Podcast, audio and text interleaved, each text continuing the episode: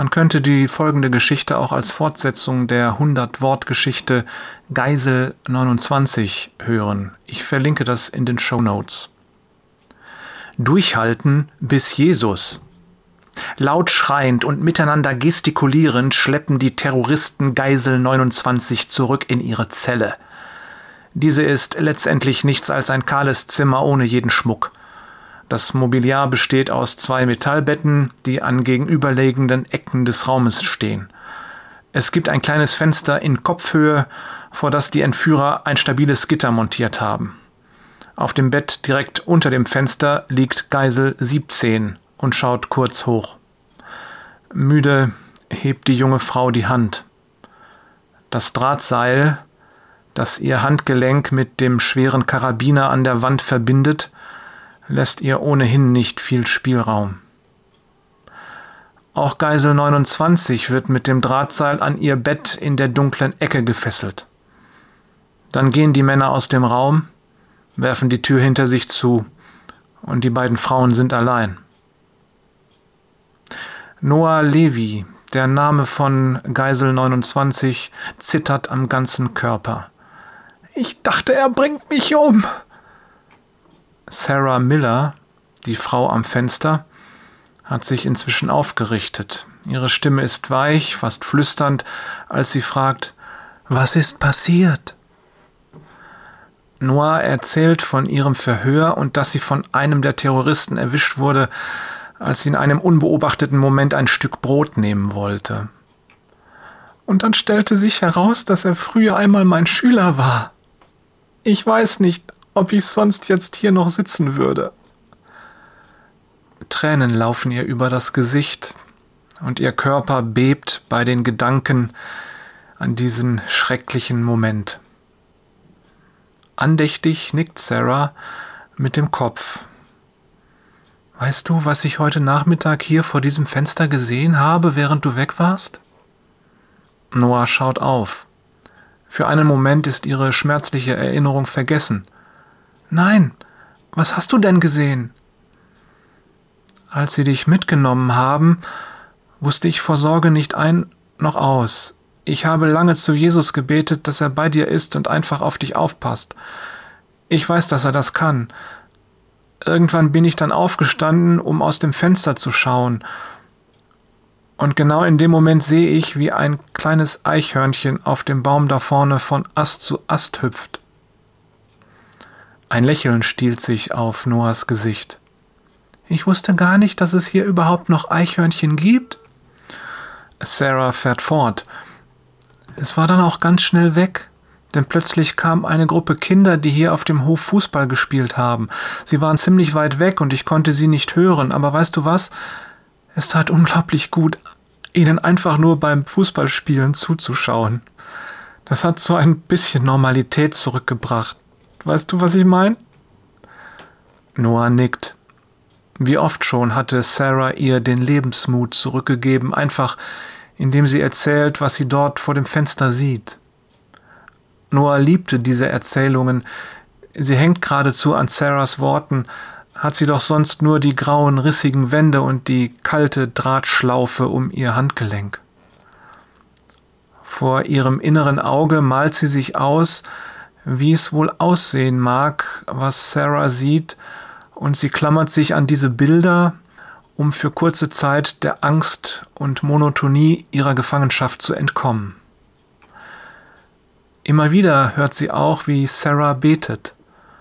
Und obwohl sie nicht an einen Gott glauben mag, der dieses ganze Leid zulassen kann, fühlt sie sich doch in einer gewissen Weise getröstet und merkwürdig angezogen, wenn sie beobachtet, wie innig und vertraut ihre Leidensgenossin mit Jesus spricht und ihm vertraut.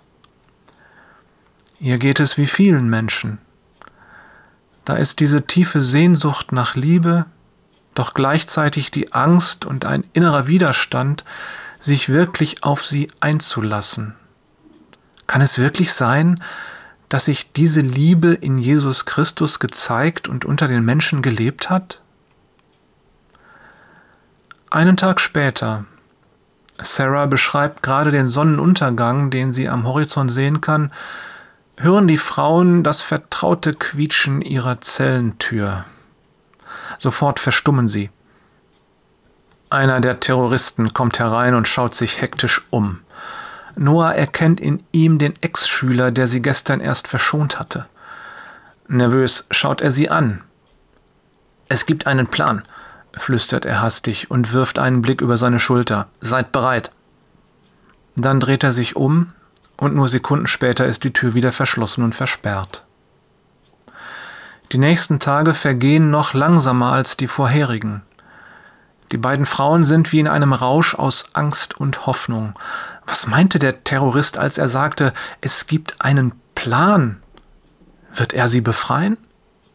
Gibt es Verhandlungen mit ihren Heimatländern? Haben die Terroristen vor, sie einzutauschen gegen ihre eigenen Gefangenen? Zum ersten Mal seit langer Zeit haben die Frauen etwas, an das sie sich klammern können. Hoffnung. Sarah betet noch intensiver als die Wochen zuvor und Noah beginnt auch diese Zeiten zu genießen. Sieben Tage später geht es knall auf Fall und wie aus heiterem Himmel, die Tür wird aufgerissen, drei der maskierten Männer stürmen herein, befreien Geisel 17 von ihrer Fessel und treiben sie zur Tür hinaus. Sekunden später ist Noah allein. Voller Angst beginnt sie unbeholfen und stammelnd mit Jesus zu reden. Sie erinnert sich an Sarah und wie sie gebetet hat. Sarah hatte Jesus um ihren Schutz gebeten, als die Terroristen sie für das Verhör abgeholt hatten, und sie hatte diesen Schutz erlebt. Jetzt tut sie das gleiche für Sarah. Bitte, Jesus, pass auf Sarah auf. Erst Tage später erfährt sie, dass ihre Mitgefangene gegen palästinensische Gefangene eingetauscht wurde. So sehr sie es ihr auch gönnt, ist diese Nachricht doch ein Schock für sie. Jetzt ist sie allein, ohne Verbindung zur Außenwelt, angekettet an ein Bett in einem kahlen Zimmerverlies irgendwo in Gaza. Sie sackt in sich zusammen. Die Verzweiflung schlägt über ihr zusammen wie eine große Welle, die sie nach unten drückt, tiefer und tiefer. Ihr wird klar, dass sie jetzt niemanden mehr hat, nur noch Jesus. Sarah hatte oft erzählt, dass Jesus immer da ist, immer bei ihr ist, auch in den dunkelsten Stunden. Und sie hatte gesehen, wie viel Trost und Frieden und Hoffnung Sarah aus dieser Gewissheit gezogen hatte. Ganz deutlich spürt sie, dass auch ihr Leben von diesem Glauben an Jesus abhängt jetzt ganz besonders. Sie weiß nicht, wie sie die nächste Zeit sonst überstehen soll, und sie beginnt mit Jesus zu sprechen. Sie erzählt ihm ihre Gedanken, ihre Ängste und Sorgen, und sie spürt Erleichterung. Die Tage ziehen sich endlos hin. Es gibt keinerlei Abwechslung, nicht mal ein weiteres Verhör, Morgens und abends kommt ein Maskierter mit einem Blechteller und einer Flasche. Mehr menschliche Kontakte hat sie nicht. Keiner der Männer sagt etwas, auf ihre verzweifelten Fragen antworten sie nicht. Eines Tages, Noah ist gerade in verzweifeltes Gebet vertieft, wird die Tür verstohlen geöffnet. Schnell kommt der Terrorist herein, den sie noch aus ihrer Zeit als Lehrerin kennt. Er sieht sie an, ihr hageres Gesicht, die leeren Augen. Bitte, flüstert sie, lass mich ans Fenster. Er zögert einen Moment, dann nickt er. Mit einem Schlüssel, den er verstohlen aus einer seiner Taschen zieht, löst er die Fessel und führt Noah an das gegenüberliegende Bett.